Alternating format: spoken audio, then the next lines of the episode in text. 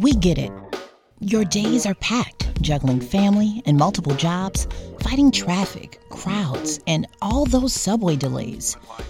It's hard to keep up, but you still want to know what's happening in your city, your neighborhood, and understand how the news affects your everyday life. Well, WNYC and Gothamist are here for you with NYC Now, our daily podcast about New York City and the region. In less than 10 minutes, you can catch up with the latest news, updated three times a day.